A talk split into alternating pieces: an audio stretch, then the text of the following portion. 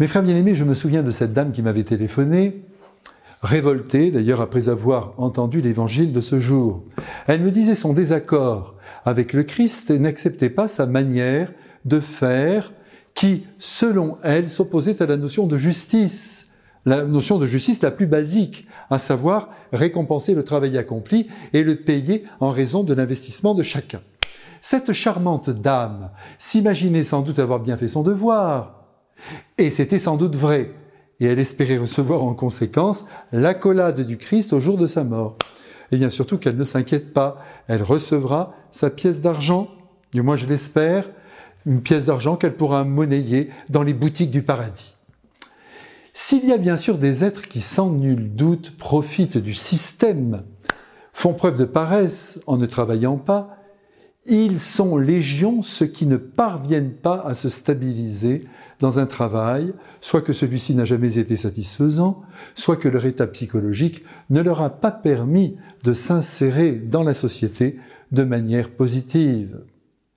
Bref, comme toujours, il s'agit de comprendre les humains, toujours enserrés dans des situations particulières. Et oui, sur la Terre, il n'y a que des cas.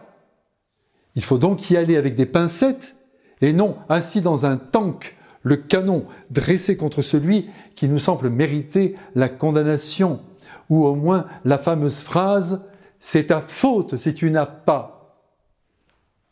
Les choses ne sont pas si simples. En tout cas, la pédagogie de Jésus pour élever l'homme et lui assurer son bonheur temporel comme éternel consiste à aller le chercher tout au long de sa vie, en lui proposant de l'aimer de vivre et de travailler pour lui à l'œuvre d'amour qui est le travail proposé à toute l'humanité. Et celui-là de travail, le travail de l'amour, les chanceux comme les non-chanceux, qu'ils soient dotés, qu'ils ne le soient pas, peuvent tous le vivre. J'ai été dernièrement émerveillé en lisant le destin du peintre montmartois Utrilo. Je suis sûr que vous le connaissez, dont la vie plus que chaotique a été suivi par le Christ. Il n'a jamais vraiment réussi à ne pas boire. Eh bien, qu'il fût si alcoolique, alcoolique invétéré et de plus violent quand il avait bu, il a peint des chefs-d'œuvre, le litron entre ses jambes. Des chefs-d'œuvre remplis de poésie. Et puis après des séjours répétés à l'hôpital pour le sevrer, il a réussi tardivement, à l'âge de 51 ans, à se marier il lisait le catéchisme et il croyait en l'amour de Dieu. Il a été un dernier qui est devenu premier.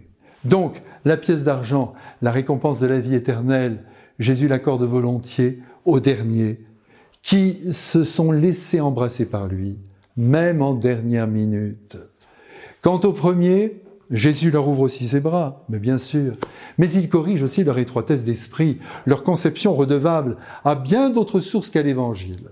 Aujourd'hui encore, il faut bien le reconnaître, malgré les 2000 ans de christianisme, la compassion pour le plus petit, pour le moins favorisé, n'est guère présente dans l'esprit humain. Quel dommage. Le monde pourrait être plus beau si chacun était considéré comme le Christ considère chaque homme dans sa dignité d'enfant de Dieu, quel que soit le chemin parcouru. Aussi maintenant que Dieu notre Père bénisse les premiers et surtout les derniers de ce monde. Amen.